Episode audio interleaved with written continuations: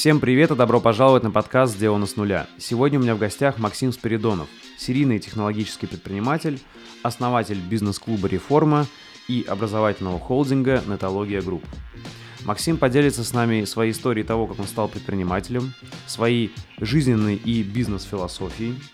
Э, Также мы обсудим онлайн-образование и чем оно отличается от инфо-цыганства, что такое онлайн-образование 2.0 и веб 3.0, какое будущее нас ждет децентрализованное или централизованное, а также каким выводом Максим пришел после того, как заработал миллиарды рублей. Если вы хотите поддержать подкаст и получить его полную версию, то вы можете сделать это на моем бусте. Также я прошу вас подписаться на мой телеграм-канал, чтобы вы точно оставались на связи. А теперь приятного вам просмотра и прослушивания. Максим, хочу начать э, с небольшой истории. Э, Просто я думаю, что большинство моей аудитории э, знает тебя как человека, именно создателя антологии, а я один из тех э, старожилов, кто следит за тобой еще со времен таких проектов, как Memory, Календру, Бобр Добр, Под FM и для меня легендарного подкаста Рунатология. Вот, поэтому э, я один из тех людей, когда я, то есть, который еще когда был студентом, э, слушал вот твои подкасты, вдохновлялся. Поэтому хочу сказать тебе э, спасибо большое, выразить уважение за вот именно ту твою деятельность, потому что на меня она точно повлияла. И вот я всего, тогда не так много информации было, вот всего пару человек, кого я слушал, и вот ты один из них, и, в общем, спасибо тебе. Спасибо, мне очень приятно. Э, И э, я умею перестартовывать жизнь. А, И в этом смысле для меня история с Калентру, уж точно из школы жизни, и даже мемори, и даже ронтологией, которой я занимался 10 лет, это ну, что-то другое уже, да, то есть немножко не про меня. Но при этом, с, встречаясь, до сих пор встречаясь с людьми, которые говорят, что рунтология повлияла на их жизнь э, и карьеру, а, на некоторых прям радикально, и меня это удивляет порой, я искренне радуюсь. То есть для меня это а, чем дальше, тем больше какая-то часть э, а, важной составляющей того, ради чего я живу, можно даже так сказать. Потому что я для себя с возрастом выяснил, что тема наставничества, а по сути дела, рунтология стала в каком-то смысле таким вот, а последовательно наставником для многих э, управленцев э, в Рунете, тема наставничества для меня важная. Мне почему-то нравится э, смотреть, как люди растут. По образованию ты актер театра и кино, и можешь кратко рассказать, вот как так жизнь повернулась, что то ли ты разочаровался, да, вот в- образовании, которое ты получил, то ли вот там жизнь заставила, как ты оказался в онлайн-бизнесе в итоге? 98 год. Кто помнит, это год одного из кризисов российских. Россию, в принципе, как мы знаем, последние годы трясет регулярно. Вот это был один из моментов. Я как раз закончил институт. Э, у меня родилась дочка первая. Э, И, э, ну, я оказываюсь в ситуации, когда мне нужно кормить новообразованную семью. И у семьи нет денег, театр предлагает, э, мягко говоря, не то чтобы то, что может позволить прокормить, я начинаю искать различные варианты, и постепенно одним из них становится эм, ивент-агентство, или вернее то, что потом стало ивент-агентством, мы так тогда такого слова не знали, а, с моими однокашниками. То есть мы эм, с двумя моими эм, друзьями по институту начали делать какие-то, образ- э, хотел сказать, образовательные, ни хрена не образовательные, развлекательные программы, потому что мы умели делать шоу. Вот, и за это платили. Вот, а мы были готовы делать все, за что платят, ну, как бы в рамках закона.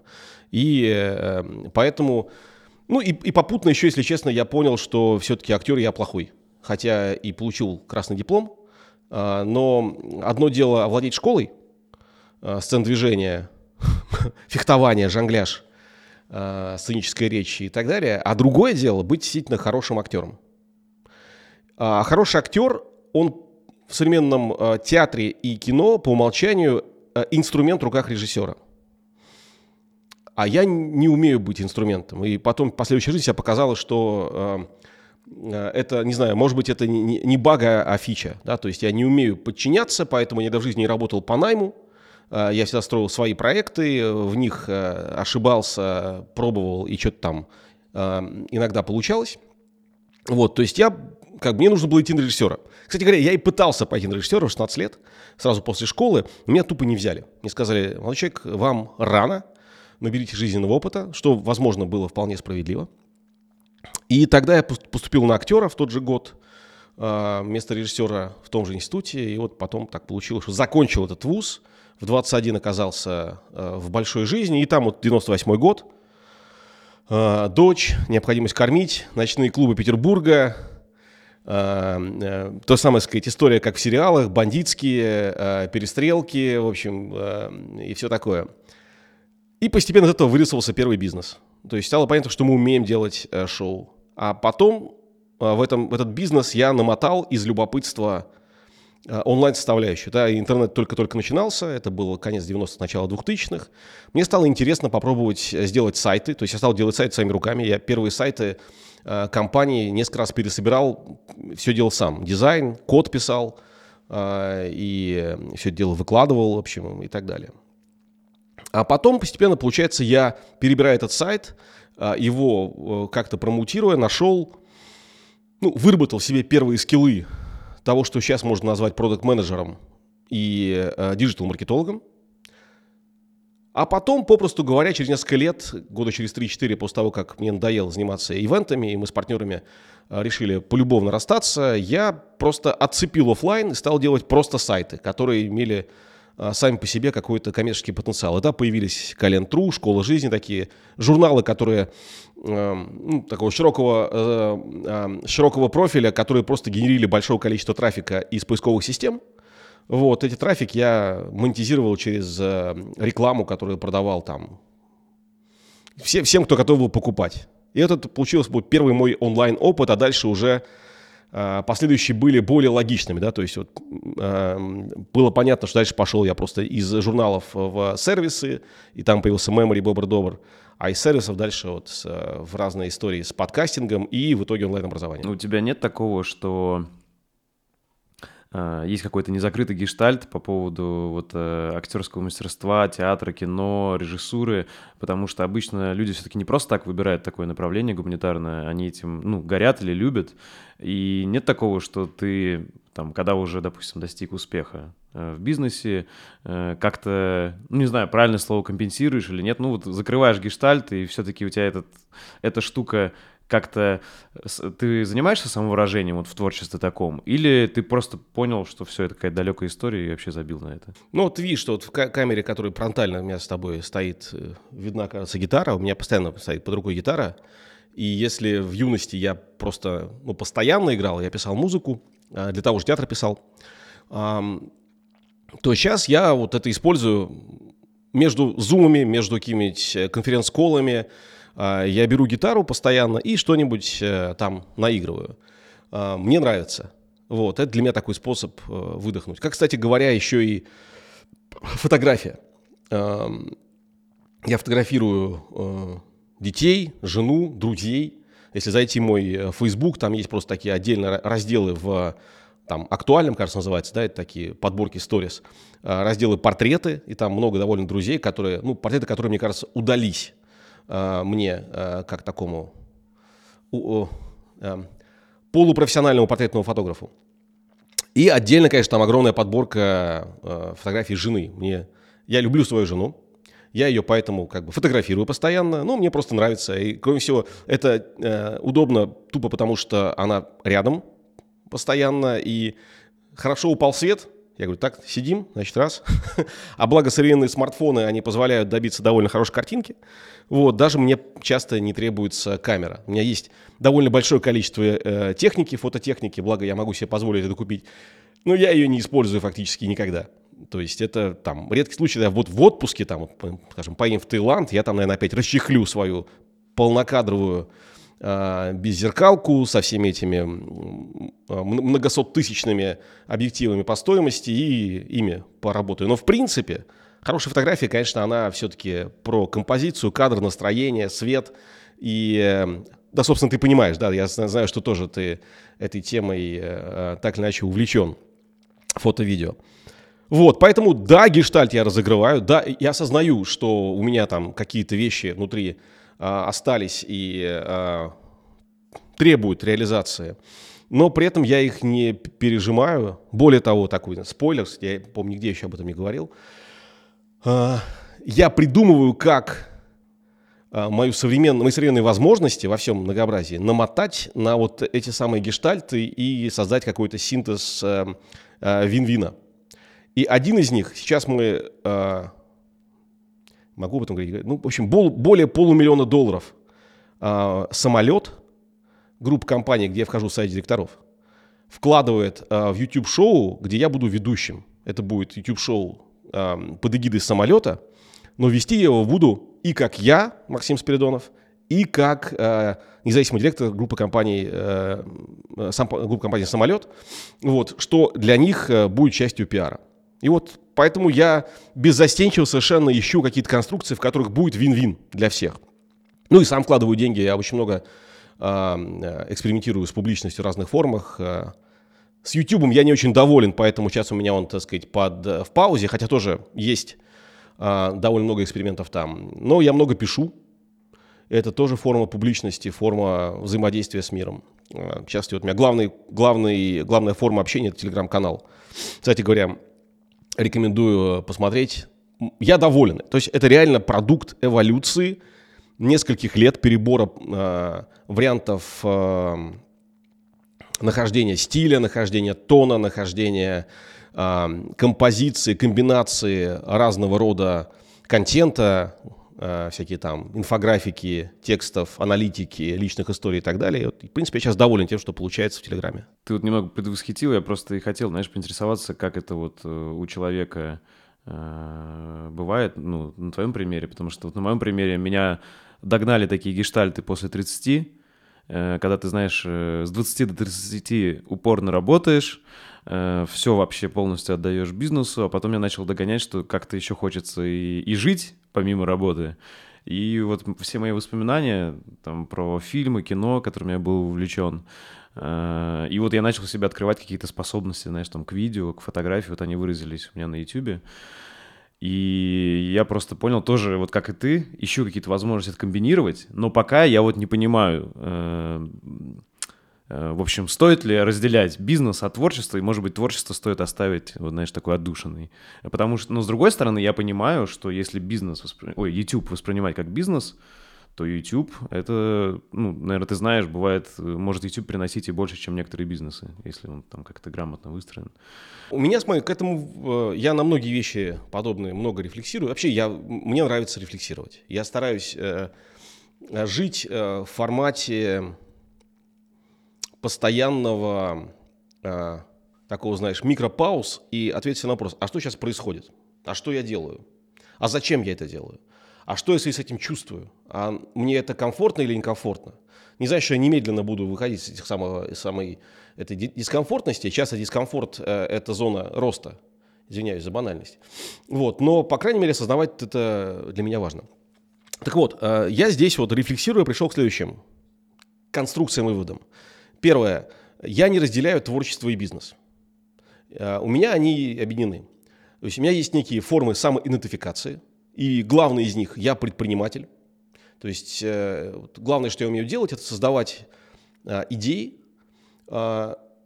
облекать их в продуктовые концепции, в бизнес-модели и увлекать этим себя и людей, которые идут со мной. Из этого рождаются бизнесы. И вот, ну, поскольку я сделал это уже много раз – я точно знаю, что я так умею. И это действительно это некая часть моей, это главная, мой стержень, главная часть моей самоидентификации. Я предприниматель, и как предприниматель я могу а, смотреть на все, что окружает меня, в том числе историю с э, творчеством, как на дополнение определенного характера. А, значит, э, и что э, это меня значит? То есть для меня личный бренд, работа с публичностью – это канал маркетинга. Это канал маркетинга, канал взаимодействия с миром, э, канал трансляции своих э, подходов и ценностей к бизнесу, канал HR-бренда, имени себя, по сути дела, привлечение в э, команды своих проектов, у меня там два десятка портфельных компаний, как у инвестора и управляющего партнера, привлечение сильных людей. Вот. И вообще, если так собрать, я для себя стал определять, что вот я живу жизнь в формате э, в формате life as a artwork, то есть жизнь как предмет искусства. И вот эту жизнь я пишу, первое, конечно, теми проектами, которые я построил, теми участиями в тех концепциях, стратегиях, которые, которых я соавтор, прежде всего коммерческих проектах, но в то же время и творческих проектах. Это все вот у меня единая часть, я не разделяю. И мне чем дальше, тем больше кажется, что э, это может органично сочетаться, еще более органично, чем оно э, сочеталось у меня прежде. И, соответственно, ты не разделяешь, знаешь, потому что есть у кого-то подход вот э, делать бизнес чисто, э, где основатель за кадром, э, и другой подход, да, вот личного бренда там тот же Илон Маск, Тиньков и так далее. Как я понимаю, ты не разделяешь и используешь и тот, и тот инструмент, да, чтобы бизнес можно было отделить и продать, но при этом личный бренд тоже крутой инструмент, которым ну, нельзя пренебрегать, да? Ты совмещаешь, правильно понимаю? Личный бренд – это канал маркетинга. А, личный бренд – это способ рассказать о том, а, что тебе важно, почему это для тебя важно. И таким образом, во-первых, а, ну, как-то для себя, да, объяснить это, да, потому что как я узнаю, что я думаю в полной мере, что я чувствую, если я этого не скажу. Мне для этого нужна какая-то трибуна, какая-то, ну, э, какая-то платформа, текст, э, видео, я там формулирую, да, вот как сейчас тебя, с тобой с тобой, как в любом интервью, я использую это для того, чтобы какие-то вещи сформулировать для себя в том числе. Потому что, ну, в обычной жизни, в рутине, ну, нахрен мне вот об этом размышлять. То есть многие вещи такие я, мне, мне не, не, не нужны. А, цели большие, там, стратегии, архитектуры эм, каких-то важных э, управленческих э, моментов, да, я об этом думаю. А вот такая, значит, рефлексия совсем высокого уровня, обычно у меня как раз вот таких ситуаций, как в разговоре с тобой сейчас. Вот, значит, э, поэтому я не разделяю одно с другим, а, поэтому для меня личный бренд канал маркетинга, поэтому для меня личный бренд способ выговориться – и личный бренд в том числе это получается способ закрывать гештальт э, моего несостоявшегося актерства, и слава богу, что он не состоялся, сейчас я могу это объединять одно с другим. Как понимаю, вот все бизнесы, которые ты делал, они были как проявление твоих интересов в те конкретные моменты, да? Можно так сказать? Абсолютно. Только так. Вот чем ты сейчас увлечен? Ну, мой главный э, сейчас фокус э, Понятийно – это бизнес-клуб «Реформа», который мы сделали буквально недавно. И, по сути дела, это тоже интересная история. Эм, тоже как нотология, продукт пивотов. Эм, был образовательный проект Digital Долина для предпринимателей, в котором я также реализовывал свой интерес к наставничеству, интерес вот к систематизации того, что я понял про бизнес и управление, про лидерство. И э, ну, я понял, что вот э, э, если я хочу эм, делать из этого что-то значимое, не ограничиваясь там несколькими десятками тысяч э, человек, которых я охватил, а все-таки сотни тысяч, а лучше миллионы, э, то либо я начинаю в, зарубаться в соревновании в лукавстве, э, в маркетинговых каналах с инфобизнесом, с лайком, который обещает э, несусветное буквально завтра, либо я нахожу какой-то другой путь. Вот я понял, что соревнование в лукавстве я проиграю сразу, да, то есть обещать э, столько, сколько обещают э, люди, которые не хотят своих обещаний выполнять, я не готов. Ну, как бы, не то, что я большой моралист, э, ну, просто мне неприятно врать. А, значит, и мы нашли такую конструкцию, мы запивотили Digital Долину в сообщество. А, и сделали это не случайно, потому что, ну, во-первых, было ощущение, что это критически необходимо в момент э, того кризиса, который это происходило. Это было начало весны, вот сразу после начала военных действий. Э, мы помним все, как кого это переживалось. Э, и казалось, что это такое создание пространства, где люди могут хотя бы друг с дружкой там вот обменяться э, своими переживаниями и как другу помочь мотивационно, это казалось важным. А, значит, а попутно меня давно увлекает тема, занимает тема одного из трендов, а, который, э, кажется, требует э, большого внимания на уровне больших систем. Это тренд э, одиночества. Первое, в принципе, люди становятся все более одинокими. Уже там последние, наверное, 100-150 лет с развалом общины, с развалом семьи, да, вот таких э, теплых связей, которые были, ну, там, скорее в 19 веке, там, более-менее они еще существовали, а дальше вот они начали рассыпаться постепенно. э, веке 20 и уж точно 21. И мало того, что есть одиночество такое вот э, экзоциальное для всех, где количество общения драматически растет, особенно онлайн-общение, а качество общения падает, и таким образом э, накапливается тот самый незакрытый гештальт, э, вот, не, нереализованная потребность э, в глубоком, теплом общении человеческом. Так вот, сверху этого тренда есть еще такой субтренд, еще более важный и глубокий. Есть одиночество бизнес-лидера. Потому что э, бизнес-лидеры очень часто, примерно всегда, как правило, они не могут сказать, поделиться всем ни с кем из своего круга, даже с очень близкими. То есть семье, а, родным, там, чтобы не пугать, сотрудникам, чтобы там не, не направить ненужное направление или не сбить с толку, или опять-таки не испугать какими-то обстоятельствами, которые нужно держать в себе, а, если это обстоятельства опасные для компании.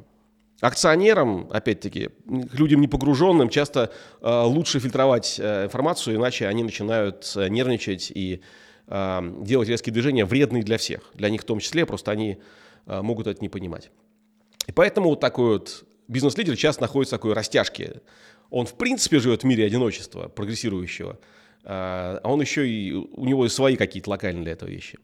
И решение этого всего, ну, обращение внимания на эту проблему – и создание отраслевых сообществ. Каковым, собственно, и стала реформа, где мы активно, как люди очень увлеченные темой э, методик, темой механик э, из образования, активно изучаем тот вопрос, э, а, собственно, как сделать так, чтобы людям было э, хорошо э, друг с другом, чтобы люди эффективнее могли обмениваться экспертизой, энергией, мотивацией, таким образом э, быть эффективнее как бизнес-лидеры и счастливее как ну, просто человеки. Больше философский вопрос на общую картину. Как ты отличаешь и где для тебя грань вот, качественного онлайн-образования и инфо-цыганства? Где вот эта красная черта, когда одно перетекает в другое? Ну, исключительно э, обещания, которые даются, и степень их выполнения. Если э, говорится что-то, что а, не будет выполнено гарантированно, то там уже для меня начинается такая красная линия. А если говорится что-то, что точно не будет выполнено, то ну, линия перейдена. Как думаешь, вот этот хайп онлайн-образования, там, который, наверное, в 2019 начался активно, он сейчас спал или еще продолжается? Не знаю, когда он начался активно, потому что я в этом всем с 2011 с нотологией. Ну, я, кстати, сказал бы, что пораньше все-таки, чем в 19-м он начался. Он, по-моему, стал заметным таким вот, э, когда начали писать деловая пресса про нас, в частности, и, в общем, нас стали активно копировать. Из антологии возникли Skillbox, Geekbrains, эм, Skill Factory, Яндекс Практикум. Часть из них были сделаны просто моими сотрудниками бывшими. Вот. Эм, ну, 19 это уже такой, наверное, зрелый такой уже хайп, э, который затронул всех и каждого. Вот так можно сказать. Когда он закончится, в этом вопрос. Он вообще, как на твой взгляд, он вообще закончился или нет? Да, я имел в виду вот именно этот зрелый. То, что я, я тоже давно в теме, то есть э, просто, может, ты тоже не помнишь, было время, мы начали в 2012, э, вот у меня же тоже есть школа Love School про программирование, и, соответственно, было время даже, что мы партнерились с Натологией, э, то есть мы делали общие рассылки. Натология рекламировала в email-рассылке наши курсы по программированию, а мы э, Натологию как курсы по интернет-маркетингу, потому что... То есть и мы как бы не конкурировали, это я помню, такое время было, как раз 2000, наверное, 13 14 вот, давно. Поэтому мне как раз было интересно вот, э, вот этот вот пик э, в 2019, когда вот прям все, кто не в теме, узнали, да, вот, э, а те, кто были в теме, понятно, что они просто подсветились софитами, наверное, так правильно сказать. Вот этот вот хайп онлайн-образования закончился или он еще продолжается, на твой взгляд? Ну, с точки зрения вот такого, знаешь, маркетинговых циклов, онлайн-образование стало там более-менее комодити. То есть, на мой взгляд, хайп действительно уже прошел, оно стало естественной частью образовательной среды. А, Все еще там очень много Э, такой наносной пены, эм, которая ну, плоть от плоти действительно хайпа, да, вот как в, любом, в любой буре э, много очень пены. вот эта пена инфобиза и завышенных обещаний или сознательно э, нечестных обещаний, она присутствует. Но главное, что случилось, э, особенно это закрепилось в пандемию, конечно, то, что весь мир, Россия в том числе, получил мощнейшую прививку не только от ковида, но и прививку онлайном. Онлайном в широком смысле этого слова. Там тебе электронная коммерция, там тебе и расчеты э, электронные, и э, прочие формы взаимодействия с онлайном более активные для массового потребителя, и в том числе образование. В онлайн-режиме люди поняли, что да, это ну, немножко пока э, не так удобно, не, не имеет не такую, не такую увлекающую способность, как офлайн. Однако это понятный, работающий э, инструмент, который теперь всегда с нами. Если вы хотите освоить востребованную IT-профессию в онлайн-школе, которая отвечает за качество своего образования, то я приглашаю вас в Love School, компанию, которая вместе со своими партнерами строила уже больше 10 лет.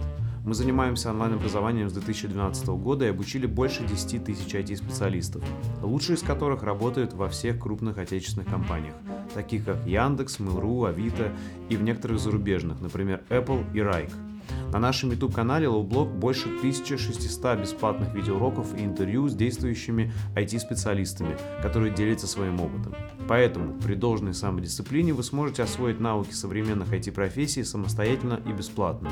Но если вы хотите пройти обучение под менторством специалистов-практиков и сделать это быстро, то добро пожаловать в Love School.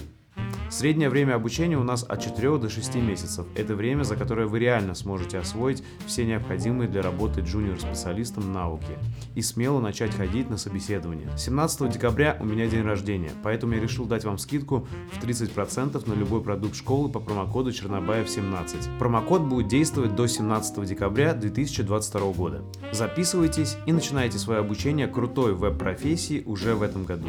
А теперь дальше к подкасту. Что для тебя веб-образование 2.0 э, в конкретных примерах? И какая взаимосвязь с, с Web 3.0? Онлайн-образование 2.0? Да. А ты почему этот термин использовал?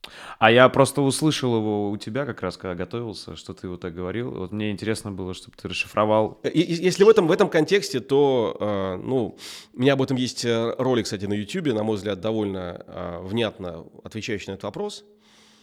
Это образование, которое э, себя пере, переосмыслило, нашло э, новые методические концепции, оттуда, может быть, какие-то новые инструменты э, программные, которые дел, сделали его эффективнее и гораздо больше обеспечили его эффективность, чем сейчас онлайн-образование 1.0. Потому что современное онлайн-образование по большей части оно просто оцифровало офлайн. То есть лекция стала вебинаром, а, домашние задания перекочевали в какую-нибудь а, ту или иную э, программную среду, вот, но суть от этого не изменилась методически. А онлайн все-таки другая история. Действительно, там нет прямого взаимодействия с преподавателем, с образовательной группой, и это а, требует какого-то, какой-то пересборки смысловой. Вот онлайн-образование 2.0 в моем представлении – это найденные методические решения, и программные инструменты, как следствие этих решений, которые помогают с этим справиться и вывести онлайн-образование на более высокий качественный уровень. То есть э, суметь побороться с тем, что оно не очень вовлекающее и, ну так, строго говоря, проигрывает офлайну в этом смысле. И э, э, симптомы этого уже очевидны. То есть есть определенные тренды в образовании, которые э, показывают, э, что это будет это ясно, что тема микрообучения, то есть дробление обучения на такой очень короткие, маленькие итерации. Под маленькими, я понимаю, там буквально до а, пары-тройки минут. Короткое видео, короткий текст, э, короткий какой-нибудь квиз по итогам просмотренного. А, обучение а, дробное, то есть обучение не то, что сел, учусь, потом перестал, а постоянное такое действительно присутствие этого обучения в твоей жизни в режиме lifelong learning пресловутом. Вот, обучение, э, стремящееся эмоционально вовлекать, э, не скучное, не водяное, конкурирующее в каком-то смысле э, в этом, в, с развлечением. поэтому там так затребованы, чем дальше, тем больше будут преподаватели, харизматики, методисты, владеющие хорошо сторителлингом, потому что нужно вот это образование как-то вот утрамбовывать э, в формат, который, э, попросту говоря, более удобоварим для нашего мозга, учитывая, что оно теперь постоянно нас сопровождает. Ну и образование должно быть сопровождаемым, по крайней мере, пока что. То есть э, образование в чистом виде, вот тебе цепочка видео «учись», возможно, но все-таки для меньшинства. Большинству нужен какой-то куратор, тьютер, Э, репетитор, который вот помогает э, эту образовательную траекторию э, проходить и продираться сквозь сложности, вопросы и в том числе собственную недисциплинированность. Что, кстати говоря, одна из главных проблем онлайн-образования. Люди просто ленивые и не хотят учиться. Как думаешь, какая-то грамотная профориентация на раннем этапе, вот какая-то профориентация нового уровня можно отнести вот к такому э, образованию 2.0? Потому что, мне кажется, сейчас все так быстро развивается, что, ну, тяжело, на самом деле, уверенно сказать, какие будут профессии востребованы в 2050-м. Понятно, можно сказать, что программисты, скорее всего, да, айтишники, скорее всего, какие-то люди э, творчества в плане медийности, которые научились использовать соцсети, YouTube и так далее. А, понятно, ученые, но вот э, это все равно такой, знаешь, ограниченный, да, набор, Э, и ну, звучит, как будто все должны стать айтишниками, грубо говоря. Вот э, как думаешь, все-таки может какое-то должно быть профориентация грамотная, когда вот на раннем этапе людей распределяют и как раз чтобы, ну, гуманитарии же никуда не уйдут, они должны, они просто, просто будут осваивать э, какие-то IT-навыки, но оставаться гуманитариями. Э, или ты считаешь, профориентация — это не проблема? Э, и, может, не стоит о ней так думать? Ну, профориентация, на мой взгляд, эм, это такой частный случай э, того, что может происходить, и даже, по-моему, так уже происходит отчасти, это погружение людей в контекст новых реалий жизни общества, экономики и рынка труда самая эффективная мотивация – это мотивация выживания, мотивация стремления к а, тому, чтобы э, ты чувствовал себя надежнее, комфортнее, а, и следствие мотивация построить карьеру, а, которая хорошо оплачивается. Да, рынок труда изменится, и да, многие профессии вымоет, но отдельные из них, ну, вот, например, вот рабочие, которые сейчас мне ходят с тачками, да, вот, по участку строят там какие-то вещи, отдельных из них очень долго еще не будет вымывать, просто потому что это экономически нецелесообразно. То есть они просто будут дешевле, чем попытка все это автоматизировать. Они там сейчас кладут дорожку, да, вот, выкладывают ее камнями. Вот представить себе, как это автоматизировать, а, и сколько это будет стоить, когда это делают роботы, это чума. Да, вот, а, а человек, ну, как бы, не требующий особой квалификации, хорошо способен класть дорожку, выкладывать ее а, камнем, там, утрамбовывать песком и так далее. Это, к слову, сказать о том, вот э, мы сейчас коснулись профессий, вымывать будет а, серединку, ну такую, причем чем дальше, тем больше серединку. То есть совсем низкую квалификацию и простые вещи долго не вымоет. Там, не знаю, сиделки с пожилыми людьми, а, рабочие совсем таких простых функций – и а, другой полюс – крутые креативщики, а, крутые математики и прочее. А вот серединка между ними а, все больше и больше и больше будет вымываться. Но это мы сейчас ушли в сторону. Значит, ответ такой. Профориентация – это часть понимания контекста. Например, вот того, что сейчас я рассказал. Да, вот про то, кто будет вымываться, а кто не будет.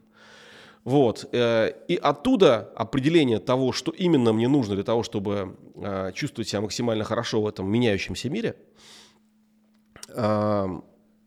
Э, отсюда, кстати говоря, скорее всего, развитие таких базовых, прости господи, все время уже об этом все говорят, soft skill-ов. Это эмоциональный интеллект, критическое мышление, умение коммуницировать качественно с другими людьми, выстраивать командное взаимодействие и умение учиться, умение быстро переобучаться, умение быстро адаптироваться. Вот эти вещи, а, они основные. И, а, ну, если для этого потребуется какая-то профориентация, то они встроятся, она встроится уже вот сверху этих вещей, таких фундаментальных а, софтов. А, и да, позволит там профориентироваться в одном направлении, потом в другом направлении, потом в третьем направлении, как в технических, так и в гуманитарных специальностях. Гуманитарные никуда не, не денутся, они нужны ничуть не меньше, если не больше, вот, в мире высоких технологий, потому что кто-то должен придумывать смыслы, кто должен придумывать концепции, кто должен как лидер консолидировать и вести людей в каком-то направлении, которое ему кажется правильным, и он может продать это тем, кого ведет. Ты вот также часто в своих интервью на своем канале говоришь про Web 3.0. А, ну, можно так, наверное, грубо сказать, Web 3.0 — это децентрализованный интернет, э, к которому есть сейчас предпосылки э, на базе таких технологий, как блокчейн. Можно так грубо сказать, вот, чтобы люди поняли? Можно. И ты веришь, э, что возможен такой децентрализованный интернет, Web 3.0, можно сказать, как вот поистине свободный интернет э, без контроля венчурных капиталистов, как это сейчас, да, без контроля корпораций, которые вот сейчас контролируют Web 2.0. И либо ты все-таки веришь больше, что э, корпорации останутся, они будут контролировать все, э, но у людей будет иллюзия вот какая-то свободы. Мир — это, знаешь, как по философам единства и борьба противоположностей, диалектика. Я верю, что этот тренд, децентрализация в широком смысле этого слова, э, будет э, очень активно развиваться, и многие увлеченные этим трендом, этой идеей э, и ее технологическим воплощением люди будут пытаться сделать его, если не господствующим, то очень важным. Понятно, что другие места другие э, такие точки сбора силы будут сопротивляться этому. Корпорации, государства э, не хотят, чтобы э, криптовалюта стала заменой э, валюты, имитированной Центробанком, потому что это бесконтрольно. Деньги – это один из главных инструментов управления. Они не хотят, э, чтобы э, все юридически значимые действия, ну или как побаиваются, чтобы все юридически значимые действия были прозрачными, да, что, что позволяет делать смарт-контракты, а, потому что это а, может исключить э, какие-то а, пространства маневров для того же государства и тех же корпораций, их способ использования своих ресурсов, своей власти. Вот. И вот ну, это одно из полей, одно, одно из полей противоборства, одно из полей столкновения больших систем, больших стихий в ближайшие десятилетия это борьба государства, э, государства, я бы сказал, да, вот, который будет пытаться усилить контроль за всем, включая корпорации, борьба больших бизнесов, корпораций за то, чтобы перетянуть на себя какие-то функции государств и забрать максимум власти. И вот это вот такое криптоанархическое движение людей, увлеченных идеей и умеющих использовать технологии, про децентрализацию, которая, по сути дела, идет в разрез этому желанию централизовать и управлять корпорацией бизнесов. В общем, интересное время живем. В какой итог ты больше веришь? Э, вот, э, что, знаешь, э, вымылась середина, общество еще больше разделилось на очень богатых и очень бедных, и есть какие-то анклавы богачей, которые, знаешь, там выстраивают вокруг себя стены, а вокруг гетто, или в какие-то более там позитивные сценарии. Вот. Я больше, наверное, верю в ближайшее время в реалистичность того, что будет централизация доминировать, то есть э, будут усиливаться э, большие системы, скорее всего, вот, ими станут прежде всего США и Китай, причем именно государственные. И они э, на ближайшие десятилетия э, смогут э, прижать и подчинить э, своей воле большие бизнесы, э, в том числе и э, корпорации, имеющие такое э, глобальное присутствие, ну типа Гугла того же самого, да, или Фейсбука. Вот, и поставить, по сути дела, их на службу своим целям. Да, вот, э, но э, на длинной дистанции, то есть на лет 30-50, мне хочется верить, что децентрализация, она даст свой эффект. Потому что, на мой взгляд, э, это более взвешенная конструкция. Глядя на все это так философски, я прихожу к следующему. Укрупнение государств дает слишком большой объем власти в руки людей, которые по умолчанию пристрастны, увлекаются властью, начинают верить в собственное всеведение и очень легко могут сделать полнейшую ересь, как решения, связанные, там, не знаю, с какими-нибудь драматическими природными изменениями, так и решения, связанные с э, военными действиями, включая ядерную войну. Поэтому я за то, чтобы мир постепенно становился все более и более децентрализованным.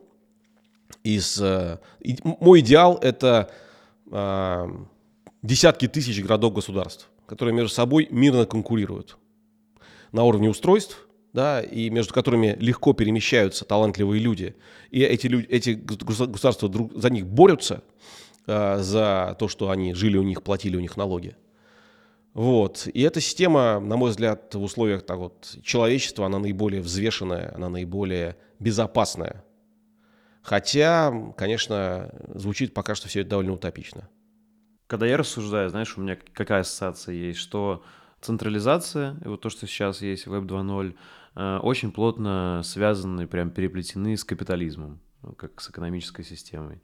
А децентрализация, соответственно, вот эти идеи Web 3.0 э, больше, наверное, напоминают э, социализм и что-то э, в духе там, вот, киберсоциализма, там, киберкоммунизма. Ну, наверное, киберкоммунизм — это вообще далеко, но вот больше какие-то социальные идеи.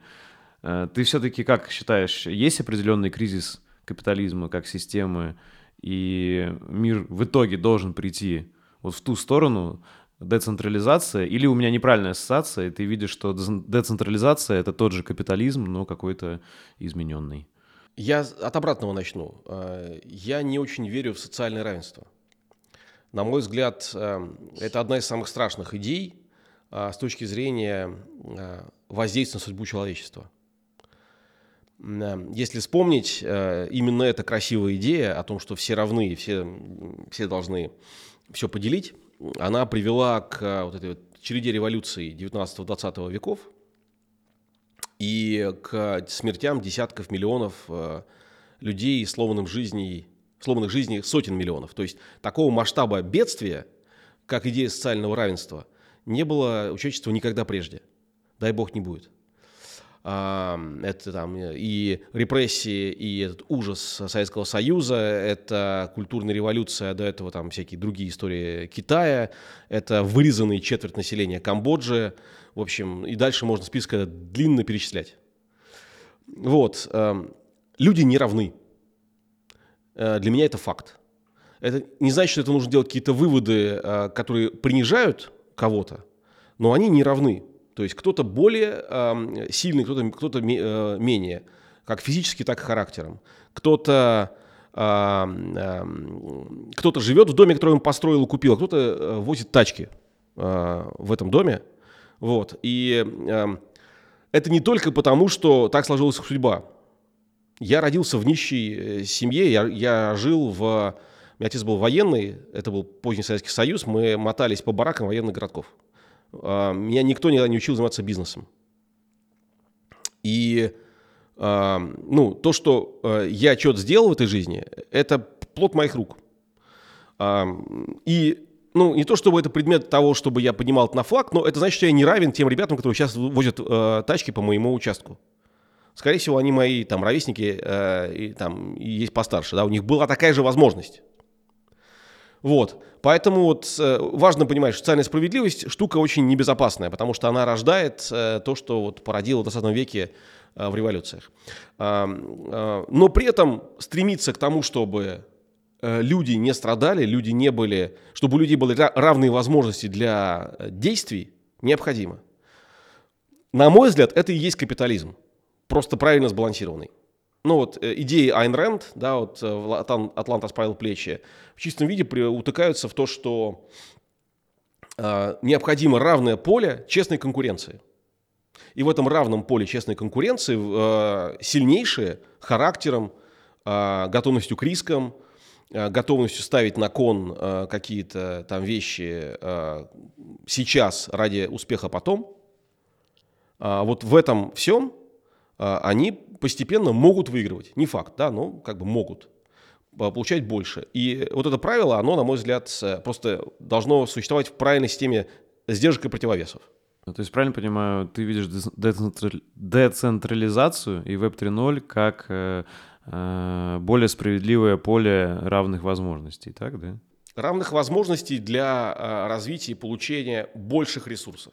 Угу. Ну а сейчас э, ты согласен, да, что неравенство возможностей сейчас огромное, конечно, все равно есть. Грубо говоря, понятное дело, вот можно привести примеры людей, вот кто родился в обычных семьях, Э, вот как ты, там, как я.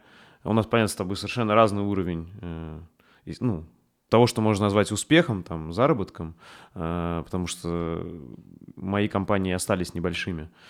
Вот. Но все равно, знаешь, грубо говоря, я себя считаю таким средняком. Вот. То есть я тоже добился там своим умом чего-то, вот что смог. А, какие-то базовые свои потребности закрыть. Но у кого-то, наверное, даже таких возможностей нету, да, то есть там кто-то там даже не может образования и простого получить. То есть, короче, неравенство. Э, возможностей до сих пор существует. Справедливо, все еще существует, и вот это важно выравнивать, да, то есть, э, но при этом вот э, воспоминание мое недавнее, я после экзита крайнего, вот когда продал антологию группы, получил на руки миллиарды рублей – Э, поехал э, в Эмираты, в шикарный отель, э, нас еще там апгрейдили, мы взяли и так хороший номер, нас апгрейдили в какой-то королевский номер, какой-то там целый этаж занимающий, вот, и я гулял по пляжу этого отеля, ну и так размышлял о дальнейшей жизни, в том числе наблюдал, там была такая вышка, где сидел статный, красивый, мускулистый спасатель, и он сидел и смотрел в море. Вот мы там, мы долго были, недели три, кажется, в этом отеле. А, и вот он все это время сидел и смотрел в море. А, я подходил поближе, думал, может, что-нибудь он слушает, да, то есть у него есть мобильный телефон, то есть он периодически смотрел и мобильный телефон тоже. Но нет. То есть вот три недели – это время, за которое он мог обучиться, не знаю, на какого-нибудь базового тестировщика, если брать вот тупо историю с digital-профессиями. Или, э, не знаю, изучить какой-нибудь э, э, какие-нибудь техники, связанные с психологией, если он гуманитарий, с искусством, с фотографией. По моим наблюдениям, он этого не делал. У него была такая возможность. А, вот если отмотать назад, я не горжусь, но просто сравниваю, да, вот ты мне, ты мне задал этот вопрос, я сейчас стал вспоминать. По моим посмотрим, в таких же ситуациях на пляже маленького городочка Херсонской области – сейчас все связано с Херсоном, звучит неоднозначно, а, смешным названием город Скадовск. А, это единственное, что нам хватало денег, мы ехали туда на плацкарте студентами. Вот э, на этом пляже в конце 90-х э, я не просто лежал, как мои друзья, я читал книжки э, про устройство компьютера. Да, для меня это было новым, я вообще ни, ни сном, ни духом был в компьютерах, я был гуманитарий. Вот, мне нужно было разобраться, как это работает, как, книжки с скриншотами Windows 3.1, там вот эти вот, я их читал, у меня не было компьютера, но я осваивал это все. Не потому, что я молодец, это просто пример, да, буквальный. Вот одни и те же обстоятельства, одна и та же доступность. Э, да, у меня была хуже доступность, я эту книжку не знаю, где нарыл. А, а, не было тогда толком интернета в конце 90-х. Уж точно в Скадовске. А, и тем не менее, да, то есть да, необходимо обеспечить э, поле равных возможностей для всех э, людей, но это довольно легко делается, и там вот-вот будет осуществлено для подавляющего большинства. Даже в Бангладеше, условно, там, одной из самых э, бедных стран, там, или какой-нибудь э, в Конго и так далее, там уже вполне себе можно получить базовую историю, в которой начать пробиваться, карабкаться.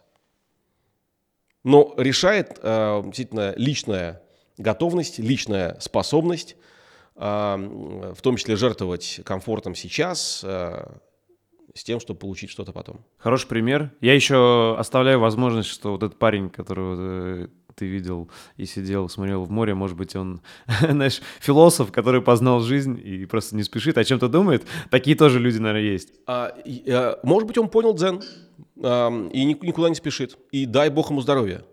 Ну тогда, собственно, тоже никаких проблем нет, значит, у него все в порядке. Да, да, да, согласен, да. А, слушай, вот э, когда ты сделал эту крайнюю сделку, э, как я понимаю, самую большую в твоей жизни, да? Э, получил вот столько... На сегодня. Да, налички.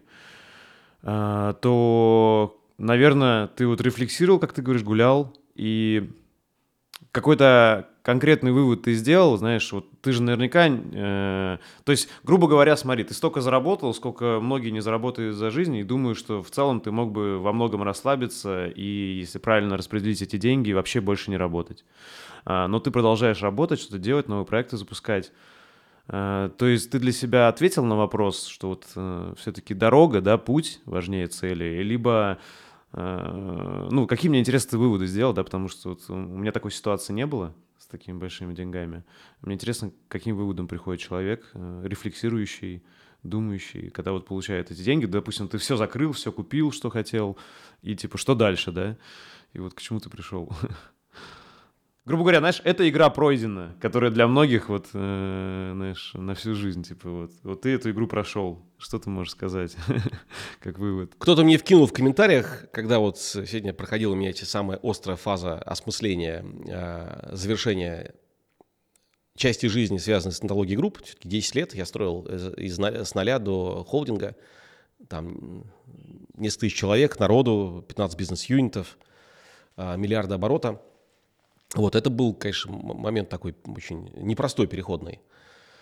Вот, э, и вот кто-то мне вкинул в комментариях цитату из Макаревича, я попробую сейчас ввести ее. Э, «А мечта, не снижая полета, до заветной до цели достала, и достав, воплотилась во что-то, но мечтой быть перестала». И вот я понял, что вообще это, сука, про меня, э, и надо что-то с этим делать, ну, я довольно быстро сориентировался, ты знаешь, мне повезло. И, я, ну, и до этого понимал это, а сейчас еще раз симулировал вот в, в те месяцы, когда а, проходил путь выхода из а, гендиректора, основателя, архитектора образовательного холдинга в некое новое плавание, я понял, что для меня, первых, одна из важнейших ценностей – это развитие, динамика. Мне очень не нравится рутина, мне скучно. Мне хочется им как-то вот что-то менялось, чтобы что-то вот вокруг меня происходило другое, а, что-то а, делало меня как-то лучше. Мне очень нравится расти, развиваться как э, а, лидер, ну, как лидер коллектива, организации. Мне любопытно находить там инсайты. Мне нравится развиваться сейчас как тренер, по сути дела. Да, вот я, не дай бог, не коуч, да, вот в прямом смысле этого слова, я этому не учился никогда, но, тем не менее, тренерскую функцию, по сути дела, я выполняю. Когда я помогаю э, развиваться и э, расти руководителям моих портфельных компаний. Их там пара десятков уже у меня разных компаний, где я акционер, где я, по сути, менторю э, руководителей, где я управляющий партнер. Вот недавно тоже вот я зашел в новый стартап, где я активно участвую управляющий партнер. Мне нравится эта история, мне нравится динамика развития. Я вот не могу без этого, я начинаю киснуть. А, вот. И поняв это, ну, дальше выводы были очень простые. Значит, нужно находить поле, где эта динамика происходит. И так начали возникать сперва эксперименты разные в новых проектах, куда я заходил как инвестор. Потом понял, что все-таки там мало динамики, и я вот придумал новую роль управляющий партнер. И сейчас вот я как управляющий партнер в паре публичных и паре уже не публичных проектов, которые там, со временем э, сделаем публичными. То есть я там не генеральный директор, но при этом один из ключевых архитекторов стратегии, тактики а, и там оргструктуры, динамики команды и так далее. Вот. И мне это важно, мне это интересно. Да, вот. И я, по-моему, говорил, да, что э, в стержне моей самоидентификации лежит то, что я предприниматель, я стартап-менеджер. Мне нравится создавать с нуля что-то, что работает и без меня.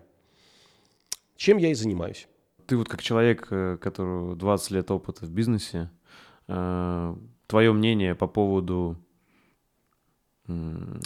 важности э, удачи и вот чувствования трендов, момента в бизнесе. То есть это ключевое, или все-таки, знаешь, там везет тем, понятно, кто везет, там много работать и так далее. Но наверняка ты знаешь много примеров, когда люди много работают, усердные, но не получилось, да. А, то есть все-таки удача и вот это вот э, чувство тайминга в нужный момент делать нужные вещи, э, это ключевое или? На мой взгляд, нет. Нет? А что ключевое, можешь сказать, на твой взгляд? Упертость, э, трудоспособность, э, последовательность. Очень, ну, большинство людей, э, ну, как бы, вот если представить себе траекторию их попыток э, добиться чего-то, это такое броуновское движение, да, то есть они проходят траекторию длинную, сопоставимую, а то и большую, чем людей, которые, э, чем человек, который добился чего-то значимого. Но они делают это вот так вот, да, вот как э, под микроскопом мечутся какие-нибудь там эти самые фузории ту туфельки иной раз. А, а, вот э, для меня всегда было важным внимательно, четко, продуманно выбрать некое направление и потом последовательно, уперто, э, где-то фанатично следовать э, ему долго. Вот. Тоже одна из, один из сайтов, который я для себя вывел, то, что в этом мире побеждают э, стайры, потому что он наполнен спринтерами. Люди не готовы бежать долго, а я умею. И тут, соответственно, э, наверное, вывод такой, э, правильно я понял тебя, что э, ты начал натологию примерно в 35, когда тебе было, да? И, соответственно, можно сказать, что история натологии началась задолго до, потому что у тебя уже было много попыток, и удачных, и неудачных, и, соответственно, весь этот багаж, он уже был правильно оценен, отфильтрован и применен в нотологии э, в нужном месте в нужное время, правильно? Можно так сказать? Что, грубо говоря, без того всего опыта, вот всех проектов, с которых мы начали перечислять, э, возможно, и бы и не получилось, да, так успешно сделать нотологию. Можно так сказать? Сто процентов, сто процентов. Но э, у меня еще одно из правил, которое я вывел, я много для себя вывел таких конструкций, которыми пользуюсь, как, знаешь, шорткатами, которые определенные вещи для себя и для тех, там, для кого я выступаю наставником в той или иной форме, объясняют. Так вот, вот мой, мое правило, одно из ключевых, все тренировка. Все тренировка. Если ты смотришь таким образом на то, что ты делаешь, на все, я вот сейчас с тобой тренируюсь публично выступать. Это тренировка. А, а до этого я тренировался ставить кадр. Да, то есть я не, не, не так в этом смысле э, прошарен, как ты, и я больше фотографирую, чем занимаюсь видео, ну и вот я стоил кадр, да, вот я, если обратить внимание, то я э, потом, мне, мне он не понравился, я немножко сместил, да, вот в процессе разговора, если начать вначале, он стоял немножко иначе, я сейчас сместил, я сейчас, э, ну, мне больше нравится, как кадр э, выстроен, да, вот, э, если представить себе, я четко нахожусь э, в э, правиле третей, да, вот я где-то э, э, в одной части кадра э, э, в третьей, а в другом там меня виден э, ноутбук немножко, да, понятно, что я разговариваю таким образом по зуму, ну, в общем, вот мне больше понравился кадр. Это тренировка, хотя как будто бы никто не заставил меня делать это таковой. А, точно так же в бизнесе. Все, что я делаю, это тренировка. И э, таким образом получается, что если я что-то добился, что-то получилось, а, ну, хорошо, я могу воспользоваться а, результатами, встать на это как на ступеньку, двигаться дальше. Если не получилось, я остановился – я не переживаю, ну, насколько это возможно, там, конечно, бывают всякие ситуации. Я, ну, как правило, не переживаю э, серьезно и делаю выводы. Но это же тренировка, значит, нужно какие-то уроки вынести и дальше двигаться дальше. В каких трендах э, касательно онлайн-бизнеса э, ты уверен, а какие тренды сейчас ты считаешь э, мыльными пузырями, которые вот лопнут? довольно общий вопрос, и, так знаешь, вне практических каких-то выводов, на мой взгляд, на него отвечать не очень правильно. То есть там... Более того, знаешь, вот по мне есть глубочайшее заблуждение молодых предпринимателей о том, что можно, как это говорят, найти какую-то нишу, вот что тебя спалят какую-то нишу, и вот в ней ты прям будешь успешным, потому что она прям такая Эльдорадо. Вот, э, ну, хрен там. Потому что успешный бизнес, на мой взгляд, он э, может рождаться только как сумма минимум трех компонентов.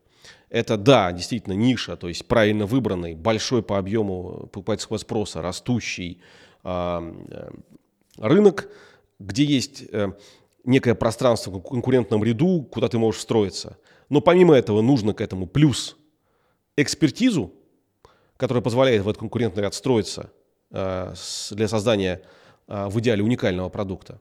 Своя экспертиза или твою способность ее привлечь. И помимо этого нужен какой-то мотив. Заниматься именно этим, твое желание заниматься именно этим. Там, Metal Group получилось, потому что я лично и мы верили в то, что переизобретаем образование. Вот это вот э, искреннее отношение, там, ощущение личной миссии определенной, там, любовь к своему делу, это очень важные компоненты, без которого знание о том, что сейчас искусственный интеллект и большие данные, и промышленный космос, и э, биотех э, на, на пике ничего не дадут.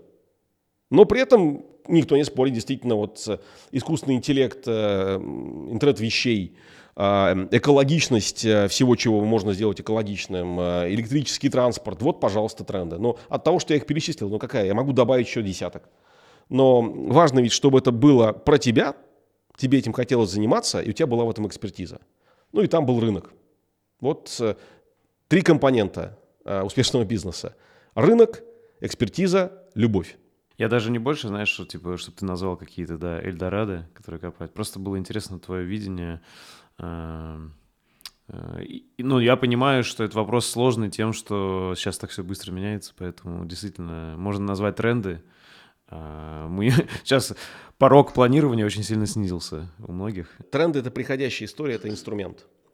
А, все равно а, хороший бизнес в долгую строится на больших потребностях. То есть большие рынки существуют в больших потребностях. Большие потребности, они как были, так и остаются прежними. Это питание, транспорт, медицина, здоровье, образование. Развлечения. Развлечения, совершенно верно, да. Знакомство, э, секс, отношения полов. Вот большие сферы, да, в которых можно и э, как бы вот мыслить нужно от общего к частному. Ну, по крайней мере, я так всегда строил свои бизнесы. Вот есть и большие истории, где мне э, интересно, где что и как, мне кажется, э, можно, э, несовершенство чего можно подправить. Дальше какие тренды, какие инструменты э, и какая экспертиза нужна для того, чтобы это случилось.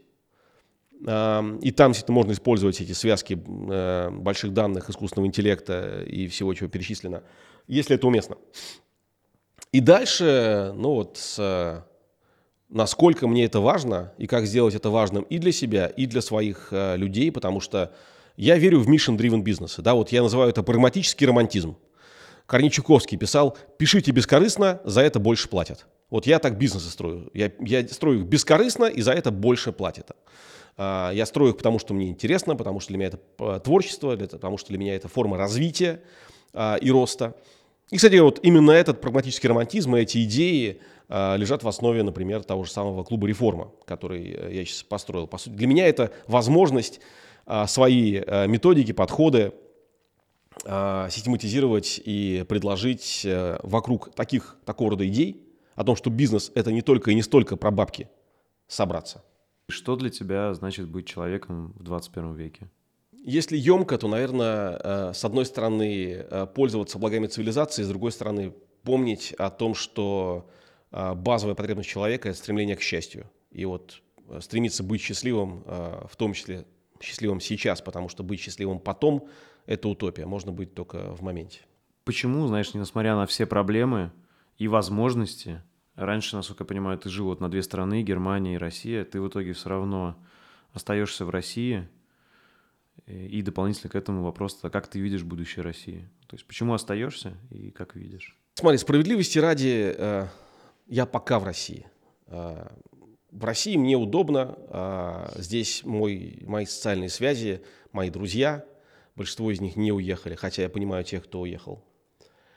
Э, я очень переживаю на тему того, что происходит. А, я э, недоволен а, тем, как э, политику страны э, ведет ее исполнительная власть. Вот. Я понимаю, что сейчас это определенным образом стихия. А, ложиться под нее это как под танк, переедет, не заметит. Вот. Я очень хочу надеяться, просто как профессиональный оптимист, что а, эта ситуация в ближайшие месяцы все-таки как-то будет стабилизироваться, потому что понятно, что, в общем, политические амбиции а, нашей страны не оправдались. И то, что было планировано сделать, не просто не сделано, а вообще нереализуемо. Вот. При этом я также понимаю, как сказал один мой приятель, то, что на этой вечеринке нет д'Артаньянов, и э, никакая из стран, а, ну, не является белой и пушистой. И ну, просто система сдержек противовесов в западной демократии, она немножко лучше балансирует ситуацию с точки зрения прав человека. Но при этом все равно это наверху всегда находятся агрессивные, властные, часто беспринципные самцы, рвущиеся к власти в любой структуре что, бизнесовый большой, что большой государственный. Вот, и, а, знаешь, э, и то, что какую роль сыграла во всей этой истории и США, и Евросоюз э, а, в провокациях, в общем, тоже это предмет дискуссии. В общем, я с болью наблюдаю происходящее в стране. Я очень э, привязан к России эмоционально, в том числе потому, что у меня есть опыт жизни в Германии несколько лет я сознательно вернулся. Вот. Я не знаю, э, останусь ли я здесь э, в ближайшее время, э, потому что сильно зависит от того, как будут развиваться события. Пока я выбрал остаться, но, возможно, решение это изменю. Мне очень жаль, что такие, как я, не я конкретно, а такие, как я, просто люди, которые способны приносить пользу стране, уехали или будут уезжать это, от этого страна не выиграет. И мне очень жаль, что как будто бы она не очень пытается делать что-то для того, чтобы это не происходило массово. Вот. Ну или нет, не она, а те люди, которые сейчас э, находятся у власти исполнительной. Вот. Э, ну и так, чтобы не за упокой, я все-таки реально надеюсь, э, что сложившаяся ситуация вынудит участников конфликта э, договориться о чем-то, что в итоге, надеюсь, поскорее придет к миру. Угу. А для тебя вот сейчас какая красная линия, после которой ты, наверное, уедешь? Вопрос, на который я ну, эм, не знаю, смогу ли ответить, не заваливаясь куда-нибудь в экстремизм. Эм, ну, наверное, как бы новая волна мобилизации, э, даже не потому, что мне страшно, а потому что меня жена утащит. Она очень тревожная на этот счет. Э, она меня в эту чуть не утащила. я еле отболтался. Вот. Эм, ну, какие-то такие политические э, события, э, которые покажут еще больше затягивания гаек. Хотя, казалось бы, куда больше, но тем не менее. Ну, в общем, эм, э, как многие говорят сейчас, живем в учебнике истории, и я, знаешь, эм, немножко так вот абстрагируясь, я думаю, сука, это же как интересно то, что происходит, как ужасно и как интересно то, что происходит вокруг нас. А шансы, что ты останешься и что Россию все-таки ждет э, светлое будущее, э, ты веришь в это? Я очень надеюсь, ну, светлое будущее хрен его знает. А я очень надеюсь, что а, сейчас случится какой-то компромисс в ближайшие месяцы, а, и наступит какой-то плохой мир, в котором России нужно будет выкарабкиваться и вытанцовывать в новых условиях – что-то для максимально хорошего будущего, светлого, пока я не могу его назвать, не знаю, каким оно будет. Вот, и я бы, в общем, ну, я готов в этом участвовать, а, поскольку вижу, что вот функция предпринимателя, в том числе функция создателя, функция творца, да, который а, влияет как-то положительно на мир вокруг. Вот, но посмотрим. Что для тебя по-настоящему значимо? Особенно интересно после вот э, всех и последних событий, и то, что вот ты там прошел игру, которую многие э, игроки в бизнес не проходят. Вот что ты понял, что для тебя по-настоящему значимо сейчас? Ну, с э, сохранение идентичности, личной идентичности. То есть для меня важно оставаться собой и важно присутствовать в моменте, стараясь получить от него максимум. Да, вот я э, говорил уже о том, что жизнь для меня – это форма творчества, то есть жизнь – это э, как для художника полотно, и вот я пишу своими проектами, своими действиями, по сути дела, пишу на холсте жизни какие-то э, попытки создать предметы искусства. Эм, и вот возможность оставаться в этом всем, эм, моя мое как бы желание, мое здоровье для этого, физическое и ментальное, а, условия, которые для этого есть, вот это для меня важно, наверное, наиболее. То есть то, что дает э, ту самую динамику э, развития, о котором я уже говорил. И последний тогда, если зрителям понравится и кто-то о тебе не знал, то где лучше всего сейчас, в данный момент следить за тобой и за твоей деятельностью? В Телеграме.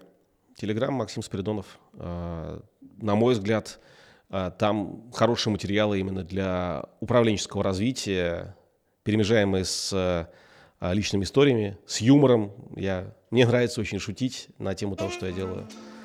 Вот. Буду рад. Приходите. Супер. Спасибо тебе большое, что нашел время, что выделил. Спасибо тебе. Спасибо тебе и пока. Да, покеда. Спасибо за внимание. Если вам понравился выпуск и вы хотите внести свой вклад в продвижение подкаста, то, пожалуйста, поделитесь им с друзьями, оставьте отзыв в комментариях и подпишитесь на него в удобной вам площадке.